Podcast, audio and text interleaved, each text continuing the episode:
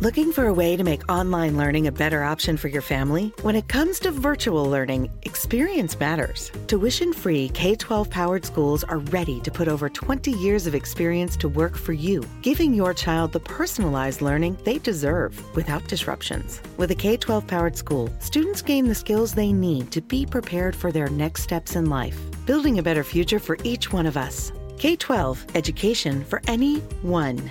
Learn more at K twelve dot com.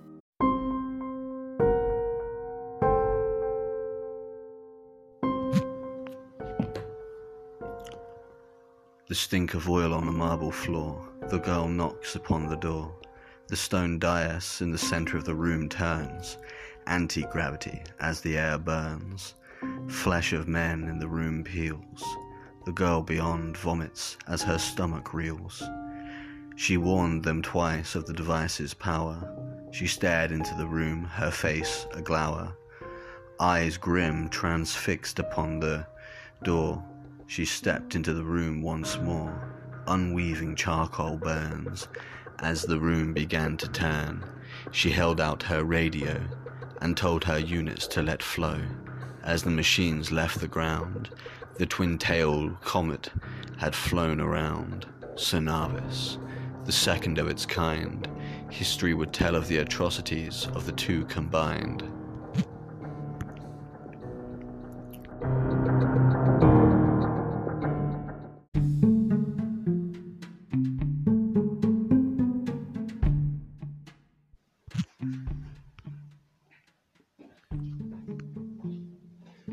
The spark of mechanical servos whirred, as the lines between friend and foe blurred.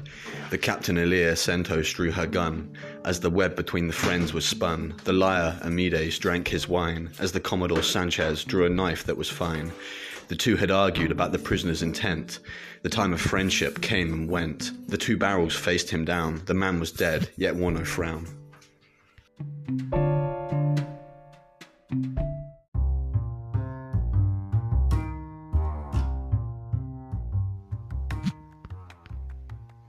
"Will you let me in?" Amidas said, his teeth a grin. A long tale he began to spin. "There were three of us in the ship when we begin. I miss my friends and my family.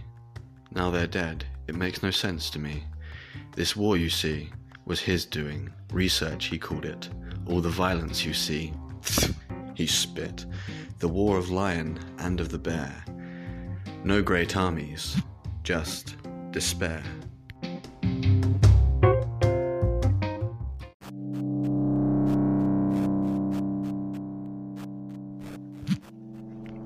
Twin-tailed comets, also known as mechs, were powerful machines all would respect, yet their creation was for a time of war, letting go of perfection, humanity's flaw. Now the machines had sparked civil war at the galaxy's heart, the cause of which none knew the start.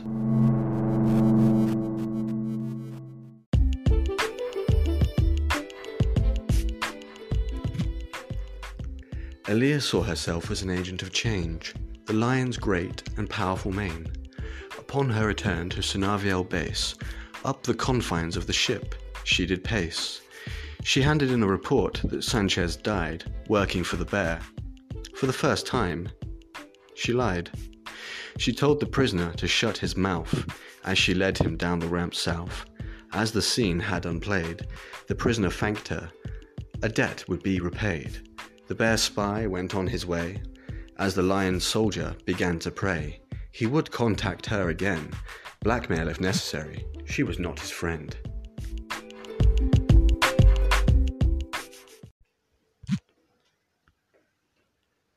Amides swivels in his chair, blood-red eyes, long black hair. The crew of the Atrocity had bought some time. As they laughed, "How did you get her to commit this crime?" Amides lowered his head. "That stays with me," he growled, "less you want to be dead. Let's just say she still has her uses in this war. It was no mere chance I chose her to silence the double-playing whore. Sanchez was far too clever and opportunistic a prick. Thinking of him now just makes me sick. How did he think this would end? He swore to the bear, though it was all pretend."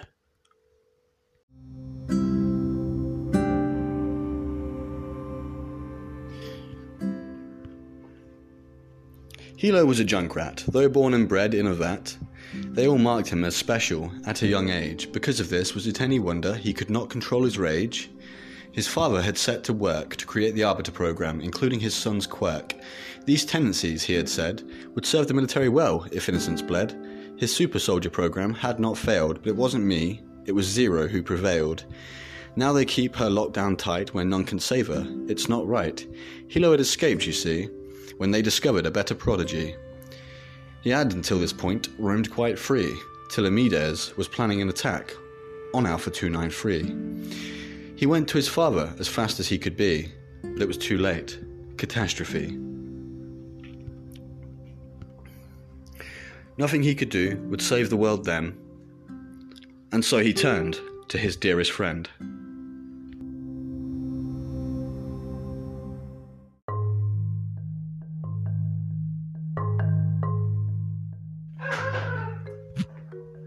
Three days ago, the ground was scorched by the Atrocity's missile silo. The ever-bloom pods had ravaged the world and left barren lands whence fields once unfurled. Amides laughed as chaos followed in his wake. He lit the planet up like a birthday cake. Like candles, he watched it burn as if making a wish. He struck the communication arrays and satellite dish. He killed the colony without compunction. Men, women, children, no matter their function.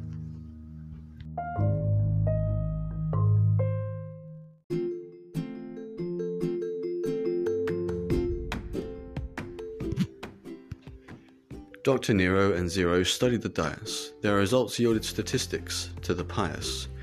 The researcher and his quote-unquote daughter had left scientists burning like lambs to the slaughter. Nero, with a twinkle in his eye, said two machines would fight and one nation would die. They had to prepare for their coming, as Cenarviel's engine was left thrumming. Zero said, as the technology is developed in this war, the stronger side will take the floor. No dark Viri could defend against such a might as they will pretend. We must seek beyond the stars and capture Amidas and lock our traitor behind bars.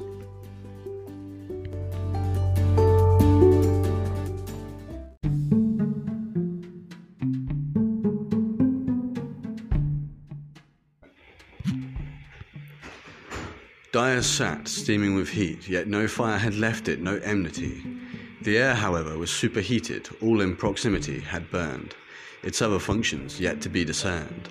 Like the dais, the cradle sat inside. It was theorized that it created the sun, and could give birth to stars with gravimetrical fun.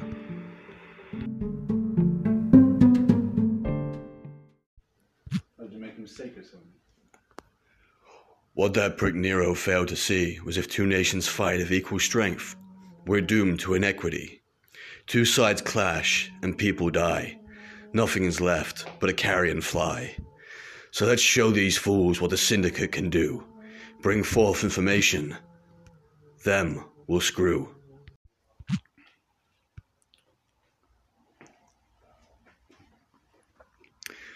Amidas sat in a chair of brass, opening a channel to Admiral Legras. He said, Alpha, Alpha two ninety-three was housing a weapon inside, but it disappeared. He had not lied. The mech hound had been his prize, but it was with another to his surprise. Hilo had fled with the mech from this world to set a future stage. The angry lips of Amidas curled as he watched the footage of the boy. What's he doing? That's not a toy. He slammed his fist down and said, I want this quadrant covered. Where he fled.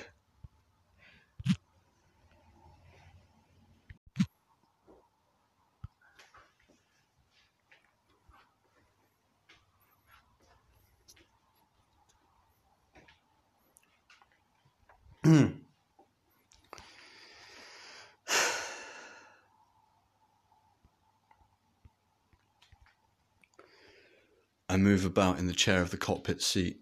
I press down the accelerator with my feet. As my thrusters activate, I rise.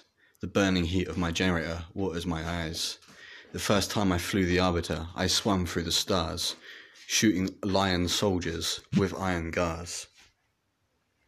Looking for a way to make online learning a better option for your family? When it comes to virtual learning, experience matters. Tuition-free K twelve powered schools are ready to put over twenty years of experience to work for you, giving your child the personalized learning they deserve without disruptions. With a K twelve powered school, students gain the skills they need to be prepared for their next steps in life, building a better future for each one of us. K twelve, education for anyone.